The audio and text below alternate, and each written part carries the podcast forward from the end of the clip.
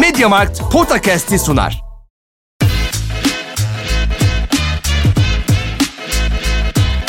Potakast. Kaan Kural ve Orkun Çolakoğlu'yla NBA gündemine haftalık bir bakış.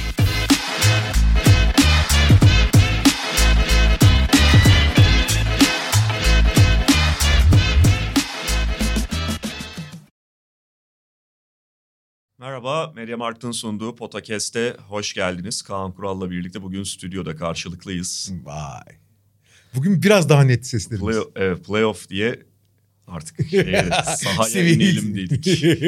Seviyeyi yukarı çıkardık. Haftaya gene Haftaya, bildiğimiz gibi haftaya Amerika'dan. Vay. Standa çıtayı çok yukarı koyduk. Amerika'dan sonra saha içinden. Yani bakalım nereye kadar gidecek. Tabii bugün playoff'u konuşacağız, eşleşmeleri konuşacağız. Play'ine de değiniriz. Yani o eşleşmeler üzerinden. Başlarken Kaan abi bir duyuru yapacağım. MediaMarkt Club'da büyük çeyiz kampanyası varmış. Ben evliyim. Yırttım. Abi belli olmaz hani. Abi kaç yıllık evliyim ben. Ne artık çeyizim kaldı. bak bu işler belli olmaz. Kızın Ya- çeyizini mi düzeceğiz? O da olabilir.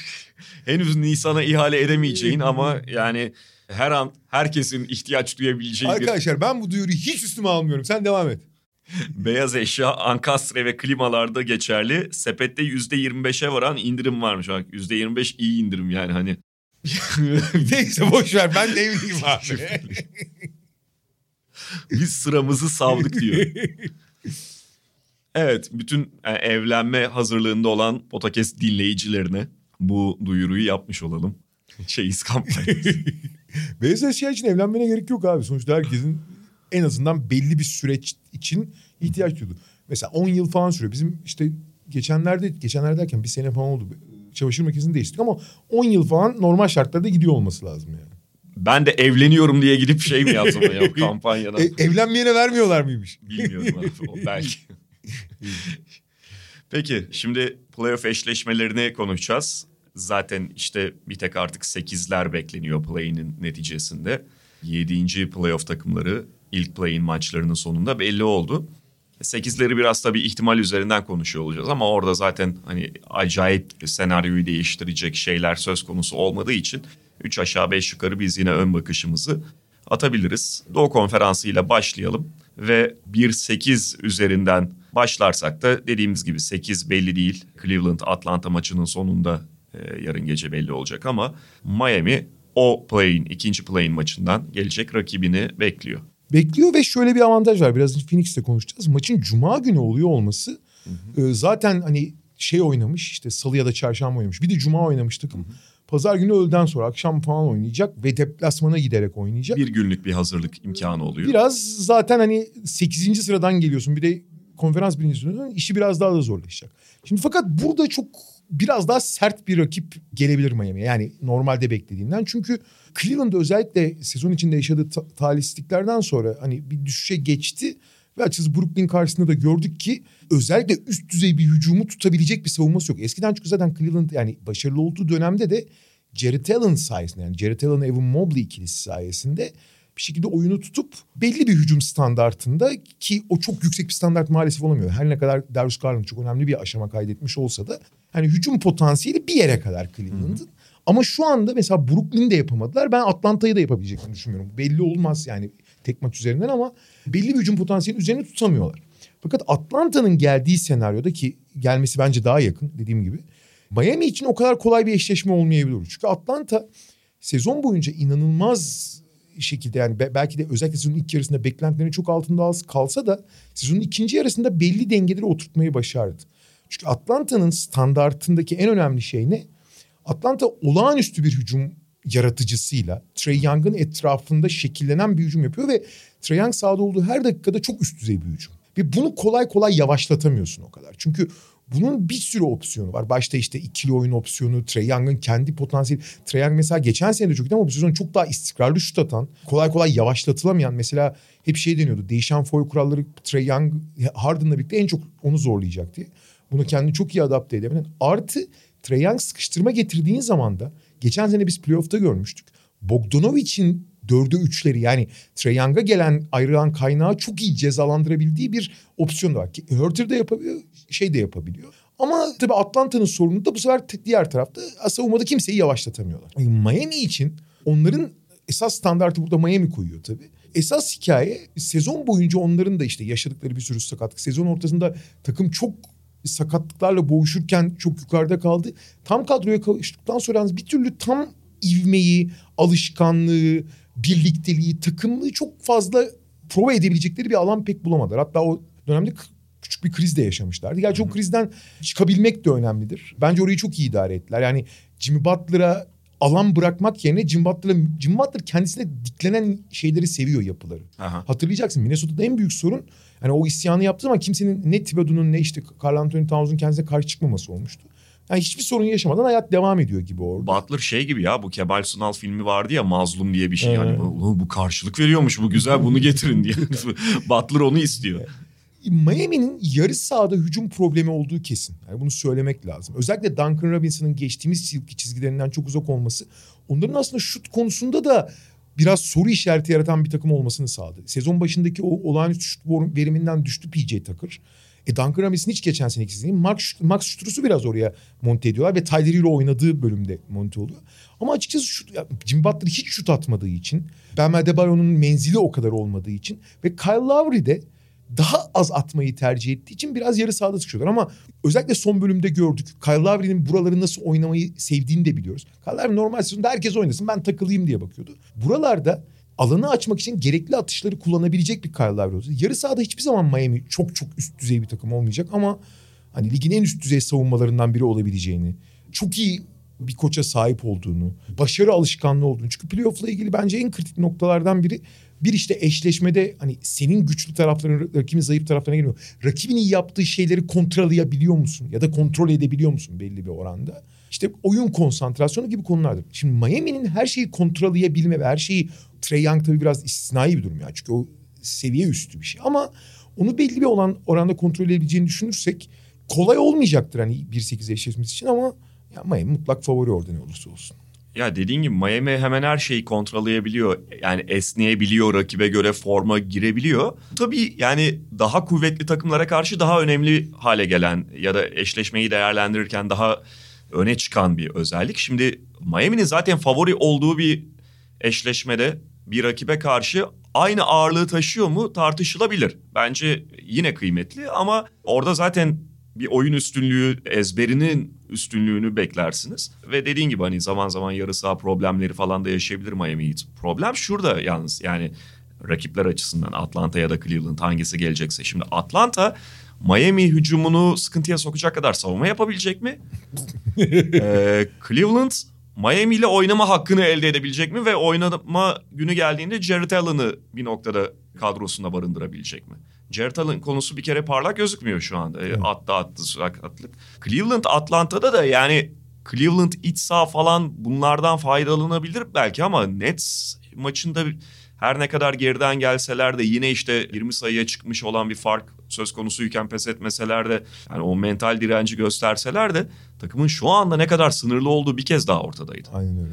Ve bunlar ciddi problemler. Atlanta karşısında da aynı şeyleri yaşayacaklar muhtemelen. Yani ben de Miami açısından çok iki tarafta da çok sorun olacağını, sorun çıkma ihtimalinin yoğun olduğunu düşünmüyorum.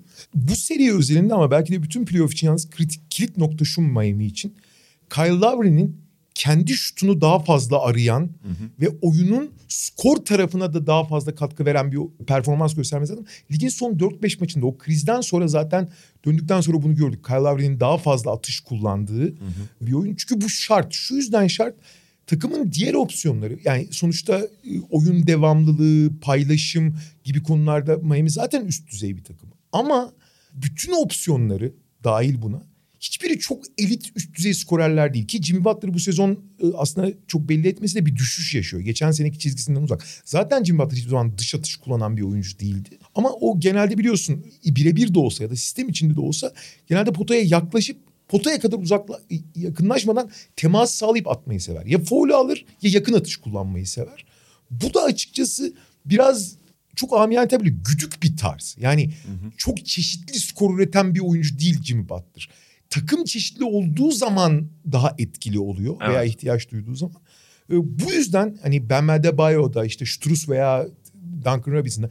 İşte Tyler Hero onların asıl skoreri gibi davrandığı zaman belki biraz daha etkili oluyor. Ama Kyle Lowry'nin de ciddi bir belki de birinci olmasa da ciddi bir skor opsiyonu gibi oynuyor olması lazım bir taraftan. Kesinlikle.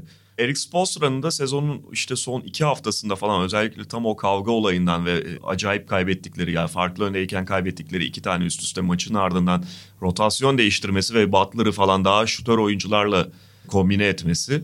Ve Duncan Robinson'dan bütün sene inandılar inandılar ve artık Evet. vazgeçmiş. Yani en azından ilk beş konusunda vazgeçmiş gözüküyorlar. Aynen yani o Miami'nin spacing'ini biraz değiştirdi. Onunla birlikte hani belli problemlerini de ortadan kaldırdı ya da kaldırdığını gördük. Ne kadar devam edeceğini göreceğiz.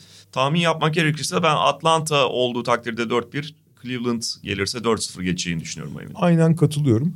Yani Atlanta gibi düşünüyorum. Ben tabii tek maç belli olmaz ama ben de 4-1 veya 4-0 diyorum. Peki ilk turun şu anda kağıt üzerinde en ilginç gözüken eşleşmesine geçelim özellikle. Boston'ın günahı neydi? Şimdi yanlış anlaşılmasın Boston elenecek diye söylemiyorum bunu ama bunu Boston taraftarları da he- herkes de kabul ediyordur.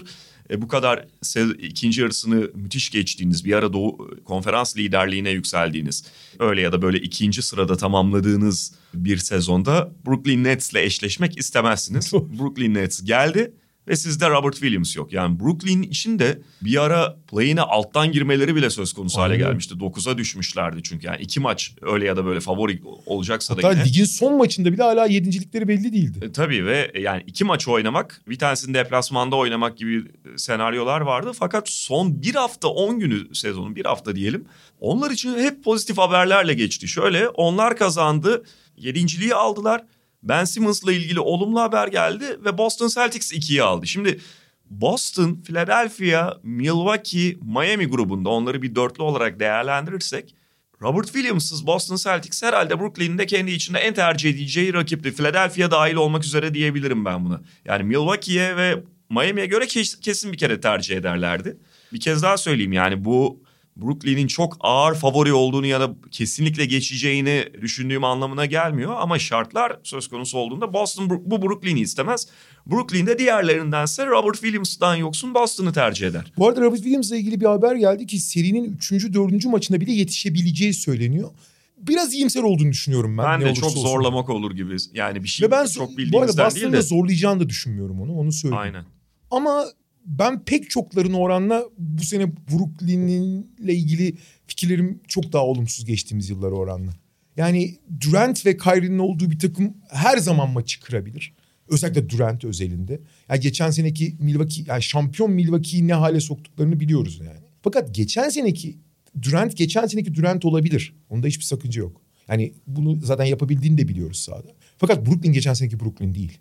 Yani Brooklyn geçen sene bir koordinasyon, bir yapı içinde oynayan ve belli bir savunma direncine sahip, savunma personeline sahip bir takımdı. Özellikle Blake Griffin'in devre dışı kalmasıyla Blake Griffin hiçbir zaman üst düzey bir savunmacı ama pozisyon bilgisi sayesinde belli bir direnç sağlıyor ve takım yani bir arada oynayarak belli bir savunma direnci gösterebiliyordu. Bu sezon Brooklyn'in kimseyi uzun süreler yani işte 48 dakikanın genelini hadi geçiyorum ama hani 10 dakika falan bile istikrarlı bir savunma yaptığını hiç göremedik. Ve bugün bir günde abi playoff başlıyor bugün başlayıp de, de- değiştirebileceğiniz bir durum değil bu. Ve açıkçası tabii ki playoff'ta daha başka oynayacaklardır. Özellikle mesela Durant burada rolü daha da genişliyor. Durant çok iyi bir yardım savunmacısı mesela her şeyden önce göz ardı edilse de. Artık zaten Durant yani yapabileceğin hemen hemen hiçbir şey yok. Ama Durant'in ve Kyrie Irving'in etrafında şekillenen savunma ve hücum kurgusu bir temeli hemen hemen hiç yok Brooklyn'in. Şimdi belki Brooklyn dediğin zaman özellikle Durant ve Kyrie'nin oyun stillerini düşündüğün zaman mesela spacing her takım için problem. Brooklyn için çok yani tabii ki problem ama çok az bir problem. Çünkü ne Kyrie ne Durant çok spacing'e ihtiyaç duyan oyuncular değiller. Veya koordinasyon, yapı, kurgu işte hani hep diyoruz ya hücumun nedir asıl amacı? Avantaj sağlamak, avantajı sonuca dönüştürmek. Avantaj aramak zorunda olan ya da birbirine avantaj sağlamak zorunda olan bir takım da değil bu.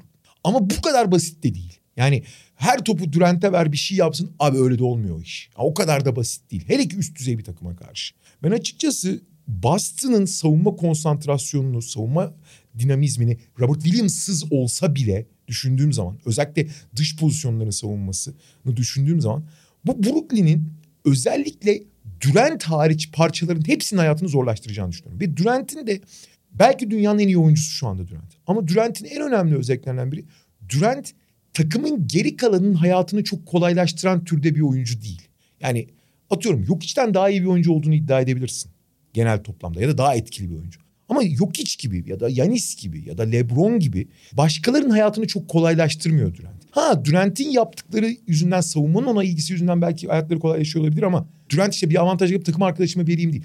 Asist rakamları falan etkileyici gözükebilir ki o konuda bence ilerleme kaydetti. Ama anormal de top kaybediyor. Yani doğal bir yaratıcı değil Durant. Doğal bir bitirici Durant. Hatta ve hatta bence kariyerinde yaptığı en büyük hatalardan biri bu bitiriciliğe daha fazla yönelip olağanüstü bir bitirici olma. Yani o nedense kendisine hep LeBron'u örnek yani oyun stili olarak söylüyorum. LeBron gibi olmaya, komple bir oyuncu olmaya çalıştığı için bir Joe, Michael Jordan veya Kobe olmaya çalışsa çok daha özel bir oyuncu olurdu. Hı hı. Ama böyle bir şey var. Burada kritik nokta Derek White ve Marcus Smart'a sahip bir Boston'un yardım getirmeden Kyrie'yi baskı altına alabilmesi durumunda hı hı.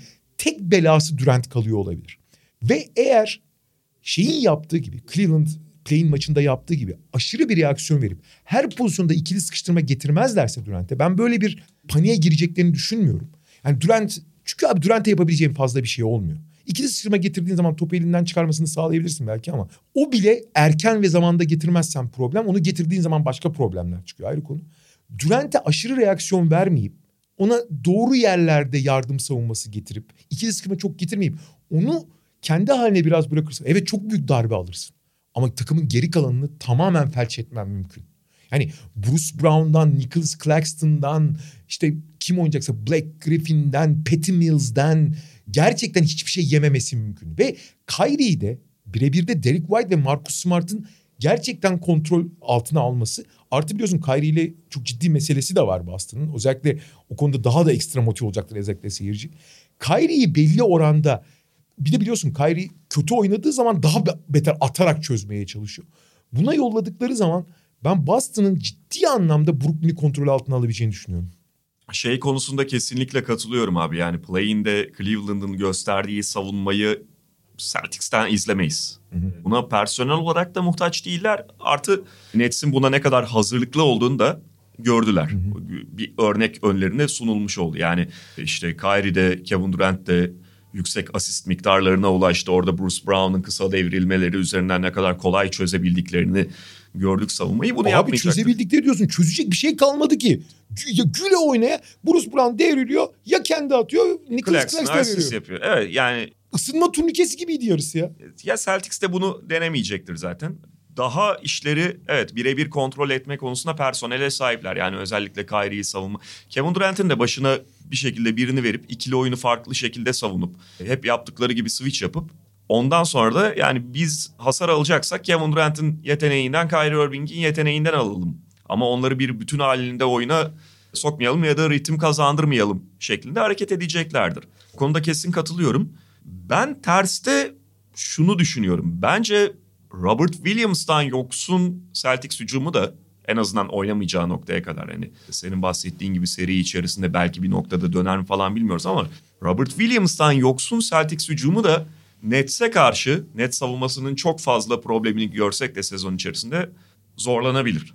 Şöyle bir avantajı var. Jason Tatum ve Jalen Brown sezonu çok iyi tamamladılar. Evet. Ve iki tane iyi bitirici kanadın olduğu zaman bu arada Celtics savunma hücumu sezon boyunca kötü giderken sezonun son bölümünde aslında oldukça üst düzey bir seviyeye çıktı. Yani roller çok oturdu, yan parçaları doğru bir şekilde organize ettiler. Görev paylaşımı hiyerarşisi yapıldı. Yani Marcus Smart manyağı dışında herkes ne yapması gerektiğini çok çok farkında. Smart bazen su kaynatıyor. Çok normal bir şey. O doğası gereği. O bile biraz daha hani derli toplu delirmeye başladı yani. Eğer Boston son bir buçuk ayda gösterdiği oyun disiplini, oyun olgunluğu, oyun paylaşımını gösterirse bu Brooklyn takımını bekledi bizim tahmin ettiğimizden çok daha rahat kontrol edebilecek gibi geliyor bana. Durant'in saçma sapan oynadığı seviyede oynasa bile biraz kontrol edebilir. Ancak muazzam oynayan bir Durant'e biraz Kyrie'nin katılması ve hani çok ekstra şu soktukları bir gün olabilir. Ben açıkçası Boston'ı çok çok net favori görüyorum ya. Ben de şu aşamada yani Robert Williams yokken Brooklyn'i favori görüyorum. Aa. Ama yani net favori diyemem. Biraz daha önde görüyorum. Yani geçen hafta da bahsettim. Ben sana çok basıyorum. Ben 4-1 Boston diyorum ya. Öyle mi? Evet. Güzel. Skor düşünmedim. Ben 4-2 diyeceğim. 4-2 Brooklyn Ve ben diyeceğim. yani Robert Williams'ız senaryo için bile bunu diyorum yani. Anladım anladım. Hı hı. Çünkü yani ben de dediğim gibi Celtics hücumunun biraz Nets'e karşı şimdi Claxton'ı da tekrar kullanmaya başlayan bir Nets'e karşı onların da biraz yavaşlayacağını düşünüyorum. Ben Nets'in devamlılığından falan bu, seneki devamlılığı falan korkunç geliyor bana. Bir tek şeyi söyleyeyim abi son olarak kusura bakma. Durant konusunda da akıllı olarak şunu iyi yapmaları lazım. Durant'i durduramazsın abi. Öyle bir senaryo yok yani. Hani hakikaten kimse için yok. Hani çok çok özel işte Evan Mobley, olgun bir Evan Mobley veya Yanis'in olur.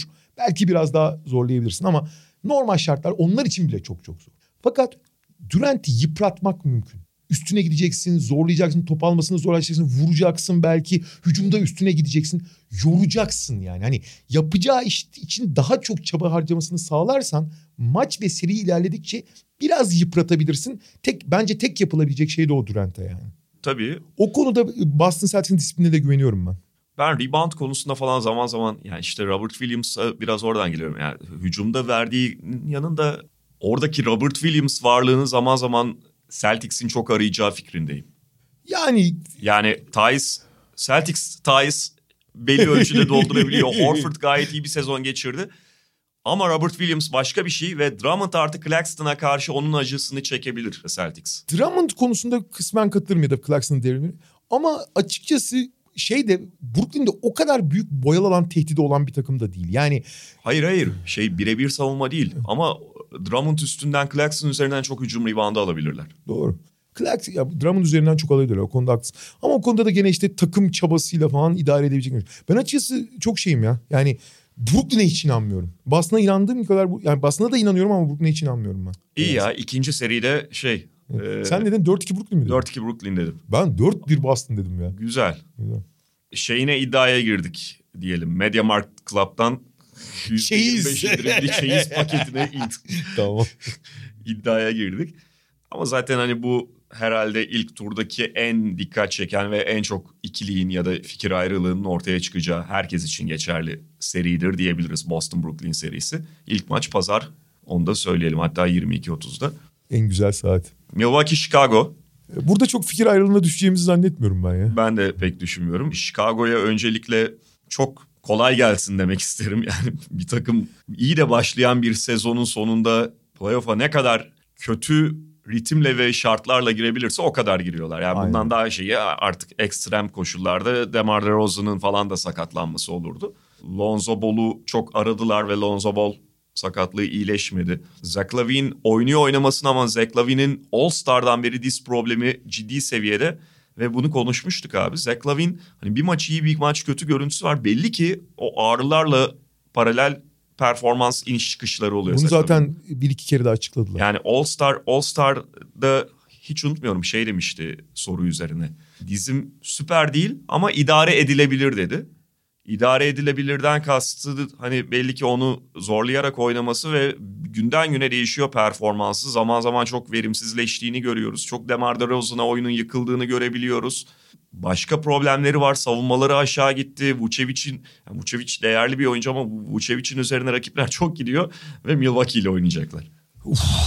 İşin ilginç yanı yani belki de tek iyi haberden başlayayım. Bas, yani iki iyi haber var Chicago için. Patrick Williams döndü gayet de iyi gözüküyor. Evet. Ama tabii o şimdi bir eşleşmede maçın ibresini değiştirecek oyun çok önemlidir. Biraz evvel mesela ondan bahsetmedik ama belli şeyleri iyi yapan takımlar olduğu zaman orada fark yaratabilmek çok önemlidir. Ve o yüzden serinin en iyi oyuncusu çok belirleyici olur.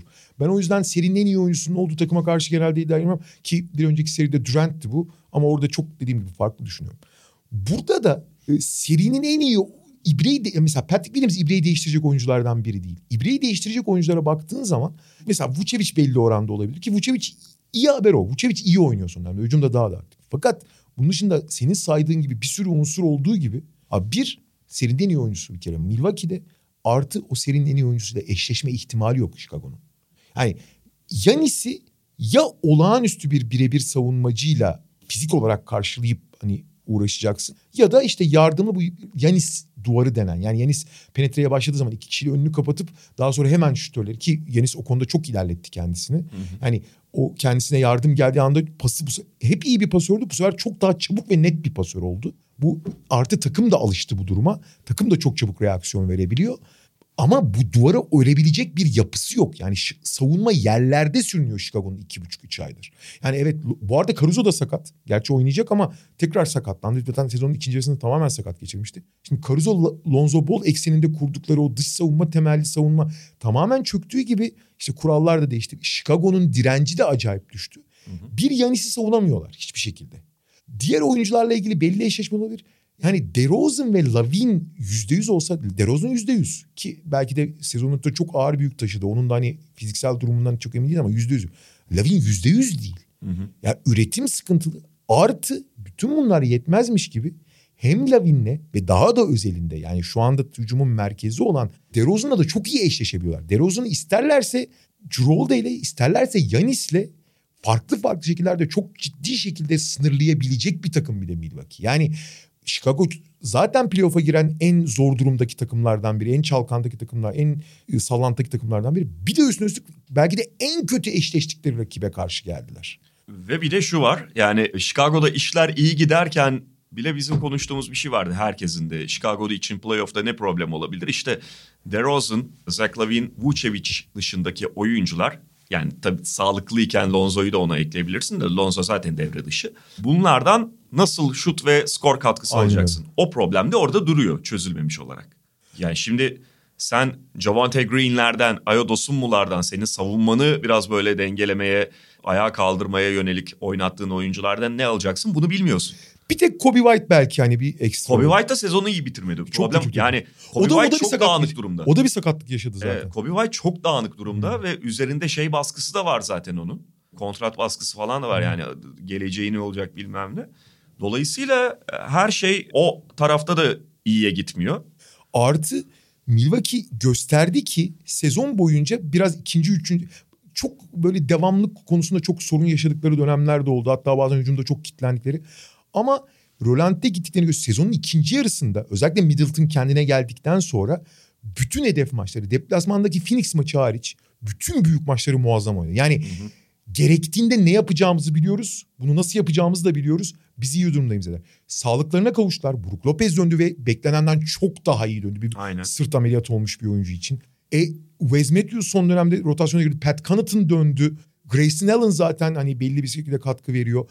George Hill döndü. Gerçi onun hala bir boyun problemi var. Yani kadroda bir anda tam kadro haline geldi. E Cirolde hücumda bir adım daha ileri attı. Bu çok daha net bir hücumcuya dönüşmüş durumda. Valla ben hiçbir senaryo görmüyorum Chicago için. Yok yani. abi bir de ben de en son şunu söyleyeyim. işte Lopez'in dönüşünden ve iyi dönüşünden bahsettin. Brook Lopez'in dönüşüyle Milwaukee sezondaki en büyük problemini birden ortaya ortadan kaldırdı. Yani özellikle belli rakiplere karşı ufak kalabiliyorlardı hmm. çünkü. Antetokounmpo, Portis ufak gözükmüyor ama diğerleriyle birlikte hani eski kimliğine göre ufak kalıyordu. Brook Lopez, Antetokounmpo yan yana iken yine dev bir takım. Aynen. Ve Chicago hiç onlarla eşleşemiyor zaten. Chicago'nun en büyük problemlerinden biri o fiziksel karşılığı verebilmek. Ben de bir karşılık görmüyorum. Yani 4-1 diyeceğim de o tamamen şey 4-1'i. United Center'da 3. maç havası bilmem ne falan filan böyle otobüslerle taraftar getirildi.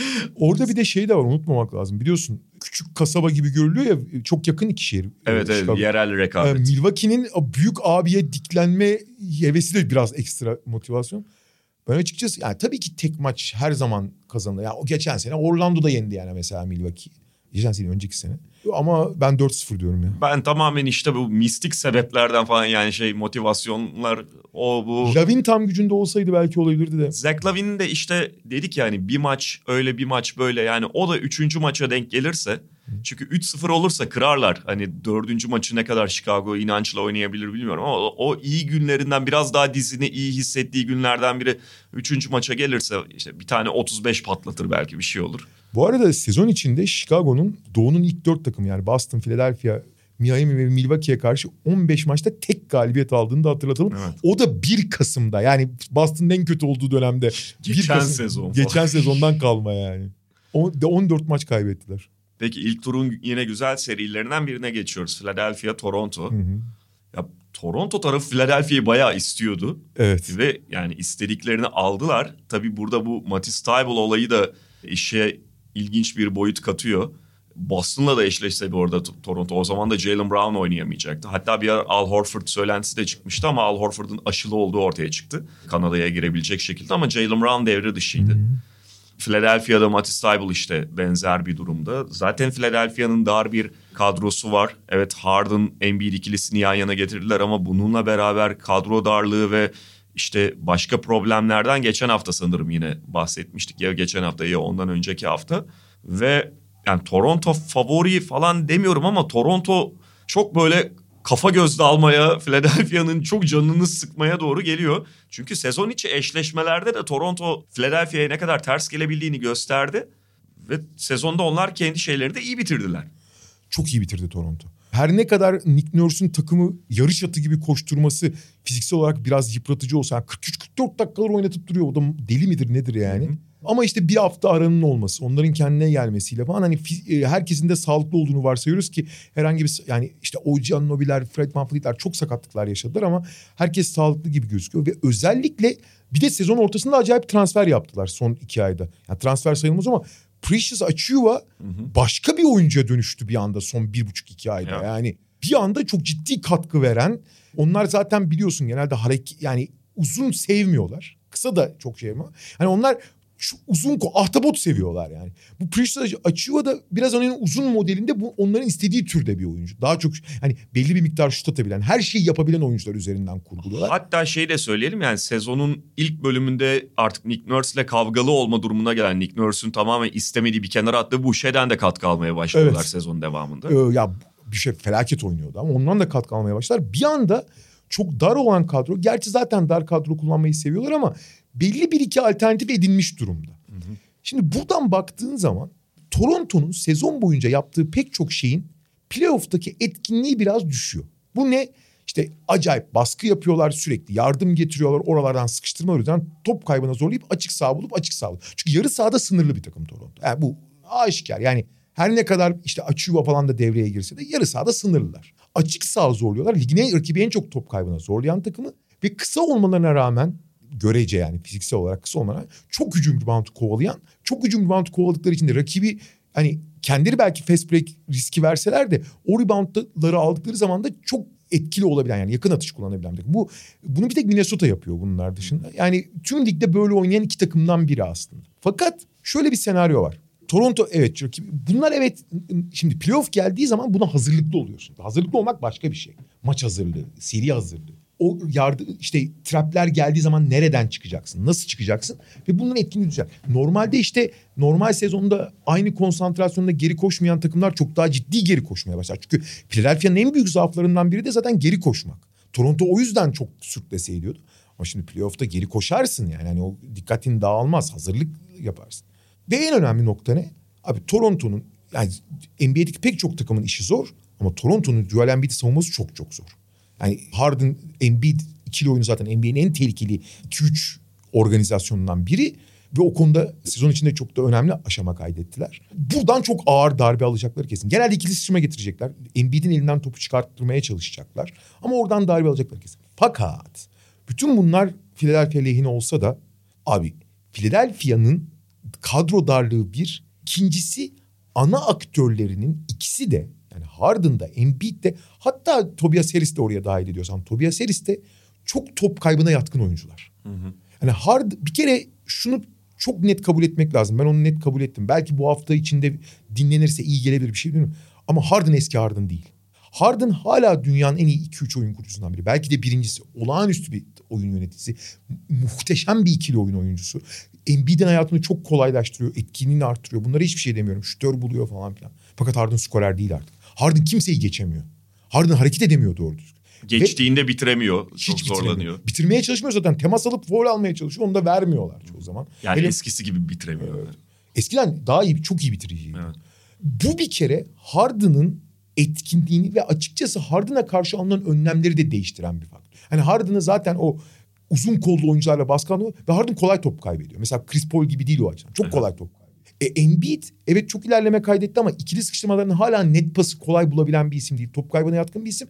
Top kaybı yapmasa bile o ikili sıkıştırmayı cezalandıracak o zor pası çok yapamıyor. Yani oyunu sıfırlayacak pası yapabiliyor. E şimdi bütün bunları düşündüğün zaman orada diğer etkin oyuncular kim? Tobias Harris. Abi Tobias Harris böyle serilerde hele OG Anunoby falan tipi savunmacılara, savunmacılara karşı gerçekten çok sinebiliyor. Belki ekstra bir iki bölüm oynar ama o kadar. Tyrese Maxey burada devreye girecek. Tyrese Maxey de koridor arayan oyunculardan. Tyrese Maxey alan değil, koridor bulmak zorunda. Bazı oyunculara alan açman gerekir, bazı oyunculara koridor. Tyrese Maxey dikini oynadığı zaman çok etkili. Abi Toronto'ya karşı nereye koridor buluyorsun ya? Toronto'nun en büyük özelliği her yere bir şekilde eller kolları sokması. Bu Philadelphia'nın eksiklerini veya sorunlarını cezalandırmak konusunda Toronto en ideal takımlardan biri. Çok ağır cezalandırırlar. Ne kadar hazır olurlarsa olsunlar, ne kadar şey yaparlarsa, bekliyor olurlarsa olsunlar.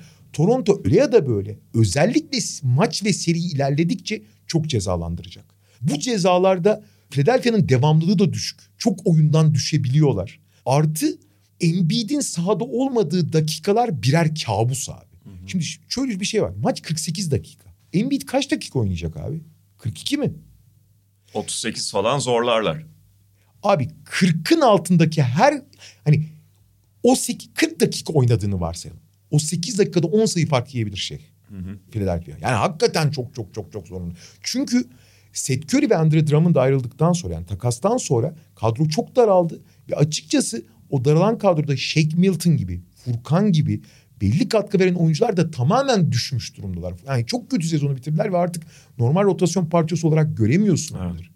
Şimdi bu senaryoya baktığın zaman Harden mesela ilk yarıda diriyken, iyiyken Harden Embiid ikilisinin yıkıcılığı, belki iyi de şut attıkları bir gün vesaire Toronto'ya karşı çok etkili olabilir. Ama abi maç ilerledikçe, seri ilerledikçe gerçekten fiziksel yorgunluk biriktikçe falan ben çok zorlanacaklarını düşünüyorum. Oyunun diğer tarafına biliyorsun yarı sahada evet zorlanıyor Toronto belki ama başka problemler. Mesela Pascal Siakam 5 numara oynuyor ama hücumda 1 numara gibi başlıyor. Onu sav yani Embiid'le savunabilirsin ama kimle savunduğuna bağlı olarak çok farklı savunma şeyleri koordinasyonu gerektiren o bir hücuma sahipler. Yarı sahada zorlanacakları kesin. Ama ne kadar şey onu kontrol edebileceksin? Yani Embiid'le savunurken de Siakam'ı Embiid'i bulundurmak istediğin bölgeden uzaklaştırmış evet. oluyorsun. Evet. Takım olarak yani Embiid'i koruma tutmak istediğin yerden uzaklaştırmış oluyorsun. Artı mesela Van Fleet hücumları yönlendirirken de Embiid'in bu defa yani o perde aldığında falan nerede duracağını, nasıl savunma yapacağını çok dropta mı kalacaklar onları da merak ediyorum. Genelde Philadelphia'nın zayıf karnı olabiliyor çünkü bu. Dribbling üstü atan oyunculara karşı. Yani birçok hakikaten çok fazla biraz bunlar odaklı konuştuk ama Philadelphia'nın canını sıkabilecek nokta var. Çünkü kağıt üzerinde o yıldız faktöründen ötürü falan da Sixers daha ağır basıyor olabilir avantajı onlarda falan ama Philadelphia'ya ters gelebilecek çok fazla faktör var Toronto tarafında. Aynen öyle ve ben artık Philadelphia'nın 48 dakika aynı yoğunlukta çıkarabileceğini falan hiç düşünmüyorum. Hele Toronto gibi bir yıpratıcı takım. Hani Harden eğer Houston Harden gibi, Houston'daki son senesindeki hatta geçen seneki Harden gibi diyeyim. Oynarsa iş çok değişebilir. Yani o zaman çok bir şey kalmıyor. Çünkü Harden pek çok şeyi çözüyor senin için. Ama öyle bir senaryo pek gözükmüyor şu anda. Hani Harden'ın bu seneki haline bakıyorum ben. Hani bir iki maç dışında hiç gerçekten eski Harden'dan eser yok yani. Hani hiç tehdit yaratamıyor. İşin ilginç yanı potaya doğru te- yani Tobias Harris de öyle bir oyuncu olmadığı için tehdit yaratan oyuncusu çok düşmüş durumda. Hı hı. Tamam Embiid nükleer tehdit. Hele ki Toronto gibi bir takıma karşı daha da etkili bir tehdit. Ama ona hep yardım getirecekler. Hep sıkıştıracaklar. Sıkıştırmadan pas vermek zorunda kaldığı her senaryo mağlubiyet senaryosu. Yani savunma kazanmıştır abi Joel Embiid topu elinden çıkardığı zaman ve bunu çok yapabilecek bir kadroya da sahipler. Ben açıkçası özellikle serilerdeki işlerinde tersine iyi de iyiye Toronto lehine geçeceğini düşünüyorum. Doug Rivers'ın böyle eşleşmelerde iyi bir taktisyen olmadığını çok iyi biliyoruz gerekli ayarlamaları yapamadığını hı hı. doğru mesela atıyorum kısa beş yani mesela çok basit bir şey var. DeAndre Jordan sahaya girerse hakikaten Doug Rivers bu işi bıraksın. Çünkü şimdi DeAndre Jordan'ın bu arada DeAndre Jordan Philadelphia'ya geldiğinden beri daha iyi niyetli. Ama DeAndre... iyi niyetli. bir oyuncuyu tarif yani. Abi çünkü hiçbir şey yapamadığı için yani sıfır yani hakikaten. Abicim pivot ihtiyacı olan Brooklyn'le Lakers'da sahaya giremeyen adamdan bahsediyoruz ya. Abicim 8 dakika mı oturuyor Embiid? Abi Tobias Harris'i Matisse Taybul'u hatta Harden'ı 5 numara oynat. Çünkü Toronto 5 numara yani fizikli bir 5 numara oynatma ihtiyacı olan bir rakip değil. Ama buna rağmen DeAndre Jordan'ı sahaya bir dakika bile sürerse hakikaten bıraksın bu işi yani. Hı hı. Hakikaten bıraksın yani. Ne diyorsun? 4-3 Philadelphia. Vay yine ayrıldı. 4-2 Toronto diyorum. Okey. Batı'ya geçiyorum. Geçelim. Şimdi Phoenix rakibini bekliyor. Clippers New Orleans maçının galibi olacak o. Tabii yani Phoenix yine son dönemde konuştuğumuz takımlardan biri ve Burada zaten oradan alayım. 7-8 maçını Minnesota Clippers maçını kazanmak, playoff'u tek maçla garantilemek dışında Phoenix'ten kaçmak anlamında da önemli. Aynen öyle. Ee, yani şimdi Memphis'le eşleşmek başka bir şey. Memphis'e de saygı duyuyoruz da tecrübe olarak işte takım dengesi, bütün faktörleri yan yana koyduğunda Phoenix çok farklı bir yerde. Ligin derece olarak en iyi takımı. Geçtiğimiz hafta da ifade ettiğim gibi bence kurulum olarak en iyi takım. Yani bir Antetokounmpo ya da işte bir LeBron, bir Embiid tipi anoma Kevin Durant anomalileri yok. Fakat en kitaba göre takım bu takım olabilir. Bench'ine kadar, bench'inin son oyuncusuna kadar. Çok dengeliler. Her rolün karşılığı var. Ve o roller iyi paylaşılmış. İyi paylaşılıyor, birbirlerini harika tamamlıyorlar. Kenardan muazzam idare edilebiliyorlar. Oyun çeşitliliği muhtemelen en yüksek takım. Maç içerisinde oyun yani rakibin savunmasına kontra geliştirme, karşılık verme konusunda yine en esnek, en seçenekli takım olabilir. O yüzden Phoenix'ten kaçmak, Phoenix'le eşle, eşleşmemek kıymetli bir şey. Clippers ve New Orleans tabii yani burada Phoenix tarafından baktığımda tabii ki Clippers'ı istemem New Orleans'tansa. Ben öyle düşünüyorum.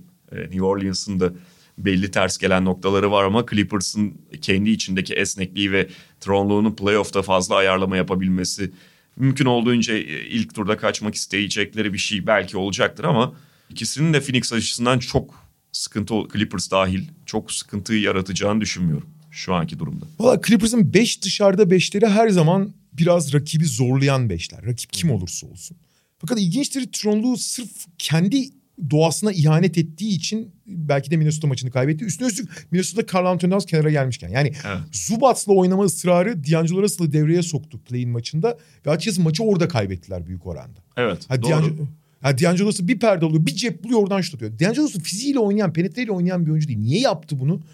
Tronlu evet iyi bir taktisyen, oyun içinde değişiyor ama deneme yan, yani yanılmadan de, yanılmadan bir şeyi denememe biliyorsun. Dallas'a Geçen karşı- seneki Dallas Geçen- serisi. Dallas serisi gibi. Ya kardeşim önce bir teorik tarafına bakarsın.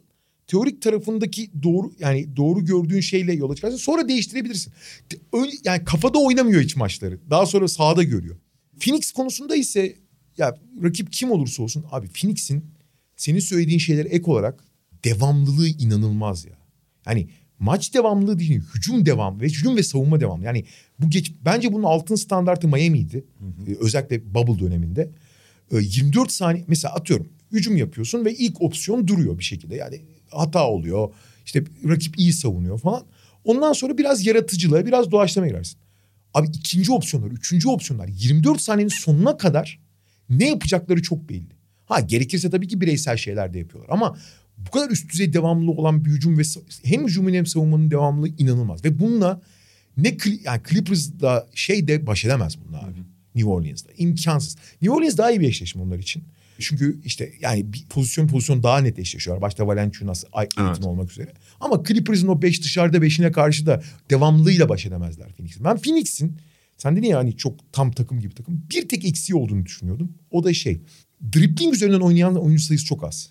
Şeyde yani Paul dışında biraz Booker ki o daha çok skorer oynuyor ki fakat Paul'ün sakat olduğu dönemde orada Michael Bridges'ın da diğer oyuncuların da işte Cameron Payne zaten yedek oyun kurucu olarak falan.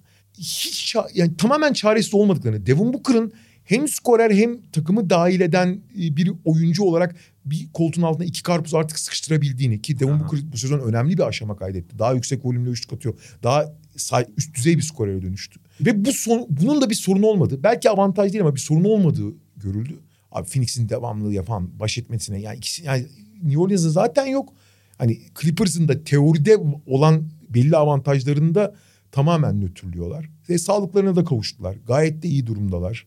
Başarı kazanmayı öğrendiler. Yani geçen senenin finalisti sonuç itibariyle.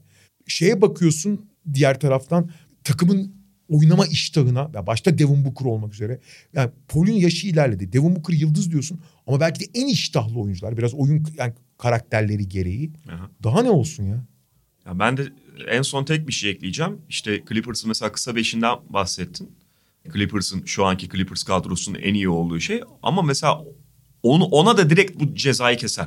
Yani Minnesota'nın yaşadığı sıkıntıları falan yaşamazlar abi. Aiton o kadar net bir bitirici ki Hem- bayıltır yani. Öyle ya alan savunması falan yapmaya kalktığında Clippers mesela tık tık ameliyat eder Phoenix Suns o tip şeyleri. E, şablon olarak pozisyon pozisyon e, evet New Orleans daha iyi eşleşiyor. Onların da tahmin edilebilirliği yüksek Phoenix açısından. O yüzden ters gelemezler yani.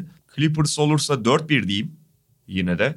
Clippers bazen deli gibi şut atabiliyor çünkü çok şutörü olduğu için. Ters ters şeyi olma faktörü daha yüksek bir takım ama New Orleans gelirse eğer onu da çok zannetmiyorum bu arada ama olabilir. 4-0 diyeceğim.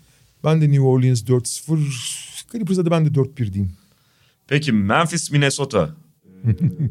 yani benim için playoff'un en iyi eşleşmelerinden biri. Bir kere çok iştahlı, çok genç, çok dinamik iki takım. Çok keyifli yani e, merakla beklenen, be- bekleniyor abi. İlk günün 10.30 maçı bu da. Bir de Cumartesi. ilk maçtan kavga bekliyorum. Beverly çünkü yani söndürülemeyecek belli bu kardeşimiz. Be- Beverly ile Dylan Brooks arasında güzel bir kavga Of. Ne güzel olur ya. Of. Ya tam ideal ikili. Beverly'nin tweetleri çıkardılar ya eski. Biliyorum. Bir Şubat'ta kazandıkları maçtan sonraydı galiba. Bir de şey bir gün mü, iki gün mü ne Memphis'te kaldı ya takas Evet. edilmeden orada. Grit and grind let's go yazmış. Dur abi bir Ya büyük rahatsız ya. Büyük rahatsız ama çok büyük karakter koydu şey maçında. Yani e, şimdi tabii ki Anthony Edwards ve D'Angelo Russell o maçta öne çıktı da Beverly'nin karakteri takım sinebilecekken işte kat e, problem yaşıyor. Devre dışı tamamen giremiyor. E, Kendini kaybetmiş sürekli faal probleminde. Bu arada play-in maçında maçı kazandıkları için artık çok bahsedilmiyor ama hani LeBron'un oyununu Boston 2010 Boston 5. maçı var ya. Evet. Hani belki de tarihteki en kara lekelerden biridir. Ondan daha beteriydi. Ant- Carl Anthony Towns'un Clippers maçında yani üst düzey bir oyuncu bu kadar bir rezillik yaşamaz. Şimdi Aynen. herkesin korkunç maçı olabilir. LeBron'un niye kara lekeydi? LeBron o maçta sinmiş ve hiç oyuna girmemişti. Yani küsmüştü oyuna resmen. Burada da ya bu kadar şuursuz olunmaz abi. Evet. 6 faulle oyun dışında kalıyorsun ve 4 tanesi tamamen bilinçsizlikten yapılmış fauller. Bir itiş kakışa girdin, reboundla herifin üstüne çıktığın için falan. Ve zor rebound'a falan giriyorsun böyle yani. Beş faullüsün saçma sapan bir noktadan adamın alanına Sen rebound'a doğru. manyak mısın evladım denir ya. Ya çok kötü bir maç. Abi 6 foul, 6 foul, 4 top kaybı 11 sayıyla bitirdi. Kullandığı şutlar falan da yani Korkunç e, ya. ritim bulamadıkça felaketti. Yani- Felaket. Çok büyük ayıbı örttüler. Aynen öyle. Ama temizlemesi lazım yani kişisel şey anlamda. tarafından iyi ama. Yani iyi niyetle yapıyor bunu. Yani bir şey yapmak için ama böyle eli zaten play'inin mesela playoff at- atmosferinin on tarafını seviyorum. Maçın havası değiştiği için yani normal sezonda abi oynuyorsun. Aha. Burada her şey kazanmak üzerine ve Carl Anthony Towns'un ne kadar istediğini bildiğin için şey gibi yani büyük bir hırsla sahaya çıkmış ama sağa sola koşuyor ne yapacağını bilmiyor. Kafası kesilmiş tavuk gibiydi. Bunları oynayarak öğreniyorsun abi işte buraları yaşayarak. Neyse ki bu play'in maçında inşallah sistemindeki o çılgınlığın bir kısmını atmıştır en azından. Evet. Ve Yani herhangi bir 2-7'den daha denk gözüken bir eşleşme. Minnesota bu bir şey değil yani. Bu Memphis'i çok aşağıda gördüğüm için falan değil ama onlarla ilgili şundan bahsetmiştik zaten. Yani Memphis'in iyi yaptığı ve onları normal sezonda diğerlerinden ayıran ya da onlara ekstra veren birçok şey playoff'ta büyük ölçüde nötralize olabilir. Ortadan En kalkabilir azından törpülenir. törpülenir. Tamamen ortadan kalkmasa da. Bu bir şekilde üstesinden gelmeleri gereken, kağıt üzerinde de onlara sıkıntı çıkarabilecek gibi bir kenara yazılması gereken bir şey. Artı yani Memphis'ten ziyade ben Minnesota'nın herhangi bir 7'den çok daha iyi takım olduğunu düşünüyorum. Problemleri olabilir. İşte zaman zaman Towns hakikaten çok şey sınırlanabiliyor ve Towns'u böyle 10 şutla falan maçtan çıkarabiliyorsunuz. Öyle günlerde mesela Anthony Edwards ya da D'Angelo Russell'ın şu Clippers maçındaki gibi performans vereceğine güvenemezsiniz. İkisinin birden iyi oynaması hele çok denk gelen bir şeydi. Tamam Towns da ekstra devre dışıydı ama yani D'Angelo Russell mesela sezonu iyi bitirmedi. E, Anthony Edwards'ın ne kadar yetenekli bir oyuncu, ne kadar büyük bir potansiyel olsa da git gelli halleri iyi biliniyor. E bunun yanında işte Seçmeyi hiç bilmiyor. Evet yani başka zaten hücumda faktör olmayan ama savunma için orada tutmak durumunda kaldığın oyuncular falan da var. Yine de Minnesota total olarak bu- bunu zaten son dönemde çok konuştuğumuz sezonun başında çok iyi savunma takımlarından biri olmaları, sezonun ikinci yarısında ise en iyi hücum takımına istatistik anlamında en azından dönüşmeleri gösteriyor. Yani Minnesota'nın herhangi bir yedinciden daha yukarıda bir şeyi var. Görüntüsü en azından potansiyeli var. E, derecesi de öyle zaten. Yani Tabii tabii. atıyorum 5. de olabilirlerdi. Yani bir iki maçla değişti orası. Fakat şöyle bir şey var. Bu iki takım aslında pek belli öz, açılardan birbirine benziyorlar. Ligin en yüksek sayı ortalaması sahibi iki takım mesela. Tabii maç başına yani pozisyon başına sayı değil bu bunu söyleyeyim. Ama yani yüksek tempoda oynuyorlar ve yüksek skorla oynuyorlar. Ligin en çok hücum rebound alan takımları arasındalar. E, açık sahayı en çok seviyor ikisi de. Fakat bütün bu genç ve iştahlı takımlar, başarıya aç takımlar, aynı zamanda tecrübesiz de takımlar. Buralarda oynamayı konusunda da biraz sıkıntıları var. Ne bileyim işte o Carl Anthony Towns'un play maçında gösterdiği şeyleri Memphis'te gösterebilir. Fakat çok farklı şekillerde sonuca gidiyorlar. Minnesota ligin en çok üçlük deneyen takımı. En çok isabet sahibi de ikinci takım galiba. Yani ya da orada bir miler emin değilim. Belli bir yüzdeyle atıyor. En çok Abi şey de Memphis'te ligin en çok boyalı alan sayı atan takımı. Bu tabii biraz yıldızlarıyla alakalı. Aslında birinin yıldızı oyun kurucu, birinin yıldızı pivot. Ama pivot deli gibi üçlük atarken o oyun kurucu. Ja Morant de ligin en çok boyalı alan sayı bulan ikinci oyuncusu. Yanis'ten sonra en çok boyalı alan sayı bu oyuncusu. Ve işte Brandon Clark'ı, Steve, yani Steven Adams'ı bütün ana aktörleri belki de herhalde Desmond Bain hariç boyalı alanı bir şekilde zorlayan işte kenardan gelen Clark, Clark herkes dahil olmak üzere daha çok potaya giden, rakibin üstüne giden, yırtıcı oynayan Minnesota ise biraz ikiye bölünmüş. Yani hücumcular ve savunmacılar diye çok net ayrılıyor. Ki bu playoff için büyük sıkıntıdır. Çünkü Evet. onları kombine etmek çok daha zordur playoff'ta. Rakip sana hazırlandığı zaman kimin kime nasıl önlem alacağını çok daha rahat bulabilir. Mesela en basit örneği sen Jared Vanderbilt'i oynattığın zaman Jared Vanderbilt'i boş verip nasıl yardım paterni getireceklerini çok çok daha iyi bilir takımlar rakipler karşısında. Bu biraz daha işleri özellikle hücumcular için daha da zorlaştırır. E, hele savunmacılar hiç hücum edemiyorsa Vanderbilt özelinde olduğu gibi. Farklı şekillerde yapan aynı iştahta ve işte aynı tecrübesi takımlar. Fakat burada şöyle bir avantaj var Memphis için.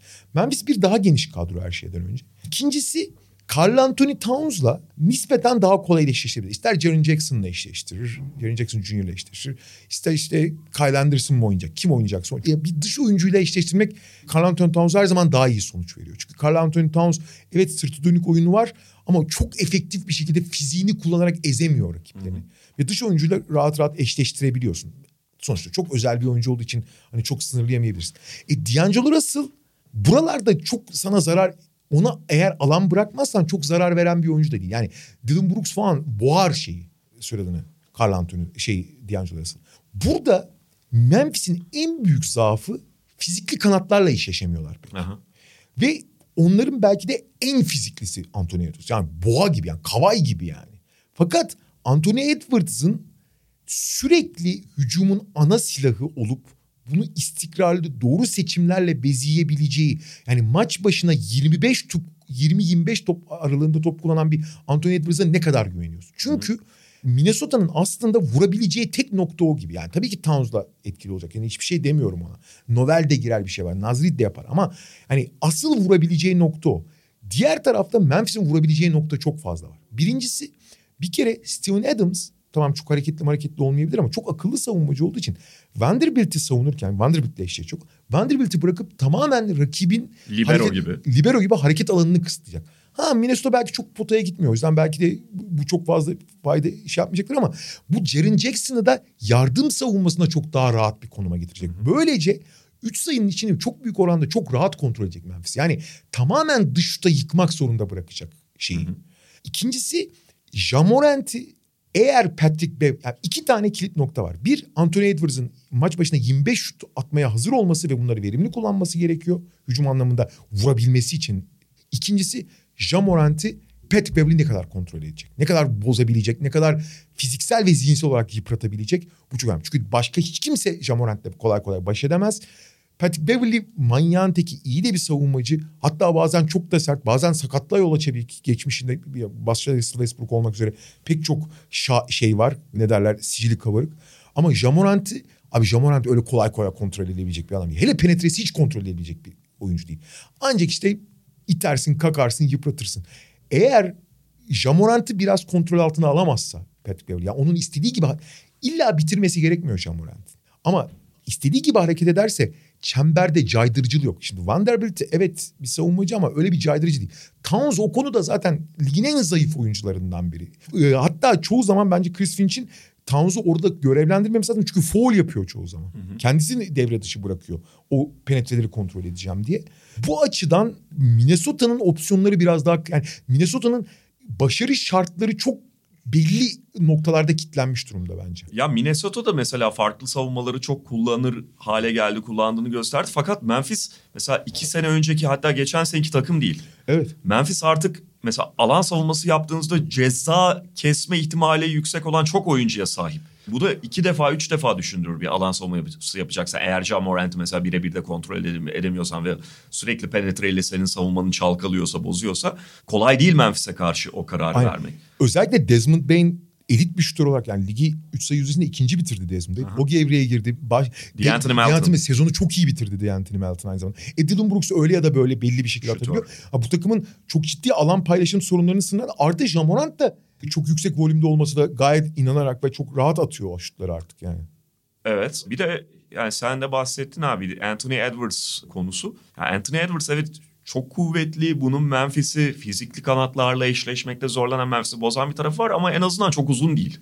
Evet. Uzun değil hatta yani hani pozisyonuna göre konuşuyorum. Dolayısıyla o Memphis Aslında bu arada Anthony Edwards 2 numaraydı da bu yaz biliyorsun 6, 4 santim 5 santimine uzadı da 3 oldu. Yani yeni yeni o, o boylara geliyor aslında bir de ilginç bir şekilde. Evet ama yani bu tam Memphis'in en çok eşleşmekte zorlanacağı tipte oyuncu tam olarak değil. Yani kuvvetiyle bozacaktır yine ve bahsettiğin konu işte yani Anthony Edwards'ın sürekli taşıyıcınız olmasını da istemezsiniz. Evet esas problem o.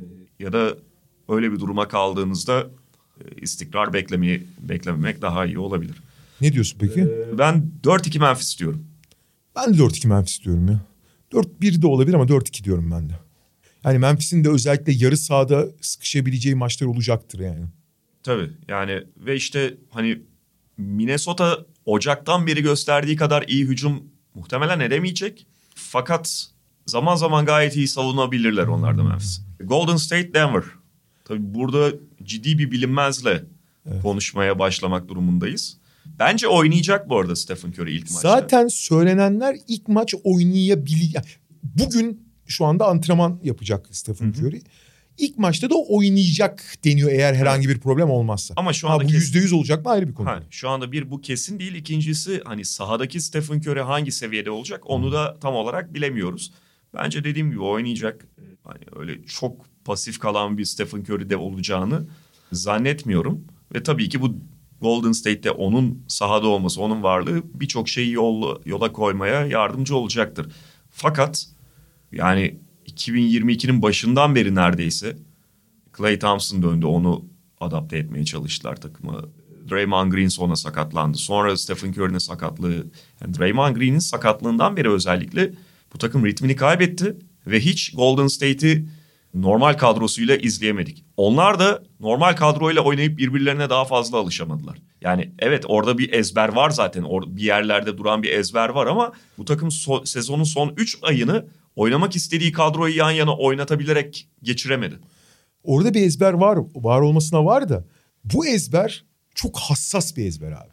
Yani ligin belki de bir arada oynamaya ve oyun akıcılığına en çok ihtiyaç duyan takımı Golden State. Yani read and react oynuyorlar. Yani oyunu okumak ve buna reaksiyon vermek. Topsuz katlar ve açıkçası şaması olmayan yani pozisyona göre hareketlenen ve doğal olarak sen ne yapacağın tam olarak çizili şamadan değil ama içgüdüsel olarak yapacaksın ve takım arkadaşlarının buna organize olması. Yani çalıştığı zaman 2016'daki gibi mesela inanılmaz bir seviyeye çıkan ama bu alışkanlıklar gelişmediği sürece bu sözsüz iletişim gelişmediği sürece de tıkanan bir durum bu aynı zamanda. Ve maalesef özellikle Draymond Green'in sakatlığından biri tıkandı bu. Gittikçe düştü. Her geçen gün düştü. E Draymond Green'in sakatlığı yüzünden savunma da belli bir seviyede olan savunma da düştü. Ki savunma da aynı zamanda Draymond Green özelinde ve takımın işte switch temelli savunması da bu koordinasyona ihtiyaç duyduğu için bu bölük pörçüklük bu takımın en büyük gücü olan bu elektronik hassasiyeti kaybetmesine sebep oldu. Ve cidden düşüşte Golden State. Fakat karşı takım daha da düşüşte. Yani Denver'ın durumu daha da kötü. Denver'ın sezon boyunca ehveni şer götürdüğü, başta yok için de ekstra çabası sayesinde savunma çökmüş durumda tamamen. Son bir ayda Denver'ın savunması korkunç. Hiç kimseyi yavaşlatamıyorlar. Hiç. Hele ki son dönemde biraz daha hücuma... Çünkü hücumda da şimdi öyle bir çıkmazdalar ki... Tamam yok hiç yok hiç tamam mı? Ki belki de kariyerinin en iyi dönemini yaşıyor. Olağanüstü oynuyor. Muhtemelen MVP de oynayacak. Fakat yok hiç muhteşem bir skorer değil ki öyle de oynamak zorunda kaldı. 35'leri falan buluyor sürekli de. Tamam? Yok hiç herkes devreye yani LeBron gibi anlatabiliyor muyum? LeBron'un 40 attığı bir maç 45 atmasını istemezsin. Yani 35 30 35 atsın ama herkes devreye sokur. İşin ilginç yanı diğer opsiyonlara bakıyorsun. Şimdi Will Barton iyi başladı. işte biraz düştü. Zaten çok güvenilir bir opsiyon değil. Montemoris bir skorer ama genelde kendi kendine yaratıp atan bir türden. Aaron Gordon harika bir dördüncü opsiyon ya da beşinci opsiyon. Ama opsiyon olarak üç, yani birinci opsiyon olarak ne kadar korkunç olduğunu biliyoruz. İkinci, üçüncü opsiyon olduğu zaman da problem olmaya başlıyor. Ha. Yani ancak başkasının bit- yeti hazırladığı pozisyonları bitirmek için iyi. Son dönemde hücumdaki bu güdüklük ve eksiklik yani yok hiç tamamlayamıyor yüzden Bones Highland devreye girdikçe savunma daha da gerilemeye başladı. Yani sen Aaron Gordon'ı veya savunmada belli bir direnç gösteren işte Je- Jeff Green'i falan dışarı çıkarıp biraz daha hücumcuları devreye sokmaya kalkıştığın anda bu sefer zaten problemli olan savunma daha da yerlere indi. Evet Bones Highland'dan falan çok ekstra katkılar aldılar hücum anlamında falan. Ziknaji'den şundan bundan ama şey değil bu. Bu savunma tamamen bitmiş durumda. Kimseyi yavaşlatamıyorlar artık. Abi sezon işte Lakers falan maçını saymıyorum hani sezonun son maçı ama ondan önce de e, hiç kimseyi durduramaz hale gelmiş. Abi, düzenli 120 yiyorlar. Şimdi bu durumda ha, Golden State'i yavaşlatmaları çok zor. Artık Golden State'in herkese aynı anda savunan yani belli bir oyuncuya konsantre olmak mesela Draymond Green de mesela ligin en iyi savunmacılarından biri değil biri, e, biri değil mi? Ama birebir savunması için söylemezsin bunu. Hani koordinasyonu işte switch yapabiliyor olması özellikleri. Bu da Jokic'i belki birebir de savunmak da Jokic belki 42 sayı ortalamayla oynar. Ama bu Golden State'in istediği bir şey olur işte. Hani diğer taraftan Golden State çok problemli evet. Ama karşılarında kendilerinden belli oranda kontrol edebilecekleri ve kendilerinden daha başka sorunları olan bir takıma sahipler. Ve Golden State için bir tane iyi haber var. Clay Thompson ilk döndüğü zaman ben hep şey diyordum hatırlıyor musun? Golden State'in en büyük problemi Clay'i entegre etmek. Çünkü Clay'i oynatmaya çalışırken zaten sallantıda olan düzen daha da bozulmuştu. Ve Clay de hiç Clay gibi değil. Abi Clay son 10 sezonun son 10 maçında bu arada iyi kötü oynamasından bahsetmiyorum. Sezon başında iyi oynadığı maçlar da vardı. İyi kötüden bahsetmiyorum. Takımın bir parçası gibi daha öncesi gibi rolüne alışkanlıklarına oturdu mu oturmadı mı ondan bahsediyorum. Abi son 10 maçta oturdu Clay. Evet.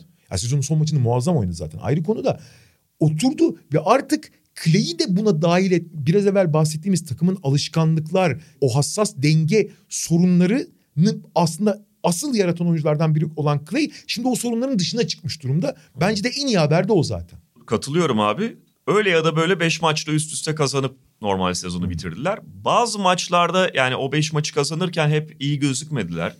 İşte Steve Kerr'ün hep aşmaya çalıştığı şey yani o kötü alışkanlıkları ortadan kaldırmak, playoff'a takımın zihnen bir kere hazır girmesini sağlamak. Bunu %100 sağlayabildiğini düşünüyor mu?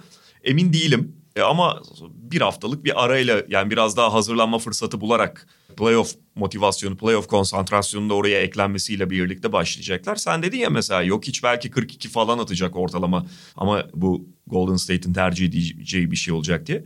Ben şöyle söyleyeyim çok dağınık bir Golden State savunması görmezsek ki zannetmiyorum toparlanacakları daha da toparlanmış olacaklarını düşünüyorum. O kadar da attırmadan etrafında kontrol edeceklerini ve Denver'ı epey kısıtlayacaklarını düşünüyorum ya da bekliyorum. Ben de yani, yani bonus Highland'dan falan ekstra bir skorlar falan belki bulabilirler bir şeyler. Ama yani öyle ekstra skor bulacak oyuncu opsiyonu da pek yok işte. Yani Evet. Bones Highland senin bu opsiyonunsa zaten senin durumun bellidir abi. Durumun yani o zaman bah sana yani. Burada bir tane daha önemli nokta. Golden State'in de aşil bir tane açığı her zaman vardı. Yani efsane döneminde de hanedan döneminde de vardı. Onu da vurabilecek bir rakip değil. Golden State ne olursun çok top kaybediyor abi. Yani o hassas denge aynı zamanda çok top kaybına açık bir denge. Başta Draymond Green ve Stephen Curry olmak üzere saçma sapan top kayıpları yapmaya çok yatkın oyuncular. Durant de eklendi, Durant de eklenmişti. Onlar deli gibi top kaybederler. Fakat buna bir Toronto gibi, bir Memphis gibi ağır fatura kesecek bir takım değil bir de Denver üstüne üstlük. Evet. Ben 4-1 diyorum Golden State. Ben Yani Stephen Curry'nin durumuyla ilgili %100 Ben- bilgimiz olmamasına rağmen. ben Stephen Curry'nin oynayacağı ve belli ölçüde etkili olacağını düşünerek 4-1 diyorum. Stephen. Curry olmazsa işler biraz değişir yalnız. Peki Curry'nin ve onun yarattığı belirsizlikten bahsettik. Curry'nin durumu ve onun yarattığı belirsizlikten. Yani şimdi en büyük, ilk turun en büyük belirsizliği ve bununla en karışan seriye gelelim kapanışta. Dallas, Utah. Luka Doncic. Yazık ya. Yani şöyle bir şey var tabii hani Dallas işte bir tarih vermedi, bir net açıklama yapmadı. Fakat ben hem tarih verilmemesinden ve Dallas'ın izlediği tutumdan yola çıkarak hem de gördüğüm şeylerden bir kere 2-3 maç oynayamayacağı kabulüyle, baştaki 2-3 maç oynayamayacağı kabulüyle hareket ediyorum. O da her şeyi alt üst eder. Ben bir iki şeye baktım. Amerikalı artık bu her bir şey sektör olduğu için böyle ortopedi uzmanları var internet üzerinde. Sakatların görünüşüne bakarak tabii ki hani MR'lar yani raporlar olmadan bir şey söylemek zor ama bir tahmin söyleyebiliyorlar. Çoğu da 20 gün falan diyor zaten. 15 gün 20 gün falan diyor. Dallas hiçbir şey açıklamadı. Bir taraftan şey de olabilir. Hani belki de Utah'ı boşa düşürmek için falan. Genelde öyle şeyler yapmıyor NBA takımları. Fakat şöyle bir şey var. Şimdi sakatlığın olduğu zamana gidersek pek çok kişi yaşıyor. Ya kardeşim sezonun son maçında niye oynatıyor? Bir de biliyorsun Do- Doncic cezalıydı o maçta. Hmm. 16. teknik foul'ünü aldığı için NBA ceza vermişti. Fakat geri alındı. Teknik foul geri alındığı için maçta oynama şansı oldu. Sahaya sürdüler. Üçüncü çeyreğin sonunda oluyor bu olay biliyorsun. Aha. O sırada Golden State aşırı önde. Yani Golden State'in üçüncü olacağı kesinleşmiş. Şey. Yani Dallas kazansa da kaybetse de bir şey fark etmeyecek. Niye hala sahada tutuyorsun diye bir eleştiri de vardı. Ben buna çok katılmıyorum. Çünkü zaten Doncic'in normal rotasyonu üçüncü çeyreğin sonunda çıkacak. Dördüncü çeyreğin başında oynamayacaktı. Dördüncü çeyrekte oynatmayacaklardı. Artı o maçta niye oynatıyorsun? Ya kardeşim o maçta oynatmasan ertesi maçta olur. Antrenmanda olur. Bunları kontrol edemezsin. Yani önleyici önlemleri doğru aldıysan sen Nick Nurse gibi, Tom Thibodeau gibi oyuncularına 43-44 dakika olup sakatlık riskini aşırı arttırmıyorsan, normal şeyinde oynuyorsa bir oyuncu, ya bunu niye oynatıyordun, ne gerek vardı denmez. Her an her şey olabilir. Yürürken de olur yani. Fakat şimdi önemli olan sakatlık riskini arttırmaktan bahsediyoruz ya. Şimdi iş çok farklı abi. Şimdi bu kalf denen yani baldır denen sakatlıklar aslında kas, baldır kası o kasın tendona bağlandığı nokta aşil tendonu ve te, aşil tendonun topuğa bağlandığı noktalarla ilgili. Ve burada birçok şey olabilir. Bunların detaylarını bilmiyoruz. Ama en tehlikelisi herhangi tendondaki bir sökülme. Koptuğu zaman zaten neler olur? Ama Durant'in pozisyonu hemen akla geliyor. Durant'te bir sökülme vardı. Bir ay oynamadı. Döndü. 10. dakikada neler geldiğini biliyorsun. Bu risk eğer tendonda en ufak bir sökülme ve en ufak bir yıpranma, en ufak bir gerilme varsa abi Doncic gibi oyuncu asla riske edemezsin yüzde bir bile olsa riske girmezsin. Dallas'ın da ben açıkçası böyle bir riske gireceğini zannetmiyorum. Yani bu risk varsa ben oynamayacağını düşünüyorum onu söyleyeyim. Ha biz bilmiyoruzdur belki tamamen kasla ilgilidir. Hani baldır kasıyla tendonda en ufak bir problem yoktur. Oynatılmasında bir sakınca da yoktur. Oynayabilir bir şey demiyorum. Ama gerek ortopedik izleyen ortopedistler gerek bakış açısı bu riske girilmez gibi diyor. Dönse bile üçüncü maçta dördüncü maçta dönse ne kadar az olacak bu riski ayrı bir konu. Ve bütün senaryoyu tersine dönüyor. Çünkü Hı. abi Doncic, LeBron dahil dünyanın en merkezi oyuncusu. Kalitesini falan bırakıyorum. Her şey onun varlığı üzerinden. Ben hep şey diyordum LeBron. LeBron güneş ve gezegenler etrafında şekilleniyor. E bunun Cleveland'da şampiyon olduğunu da gördük. Şeyi de gördük yani Lakers'da gördük. Doncic onun da ilerisinde bir seviye. Yani her şey Doncic için ve Doncic var olduğu için var. Hı hı. Brunson'ından Dinwiddie'sine yani diğer toplu oynayan oyuncularından Dwight Powell'ından şeyine işte niye Dallas savunması yükseldi? Reggie Bullock ve Darius Finney-Smith gibi iki tane çok iyi kanat savunmacısını oynatabiliyorsun. Fakat onlar niye oynuyor? Abi bunlar toplayıcı oynayamayan oyuncular. Doncic var diye etkililer onlar. Onlar Doncic var diye savunma yapıyorlar. Dwight Powell tamamen devrilen bir uzun. Yüzde yetmişle nasıl bitiriyor? Doncic var diye bitiriyor. Savunmada o yüzden belli şeyleri yapabiliyor. Brunson niye bu kadar etkili? Doncic'e gelen yardımlarda çok daha rahat pozisyonlar vurabilecek. Her şey Doncic var diye var abi.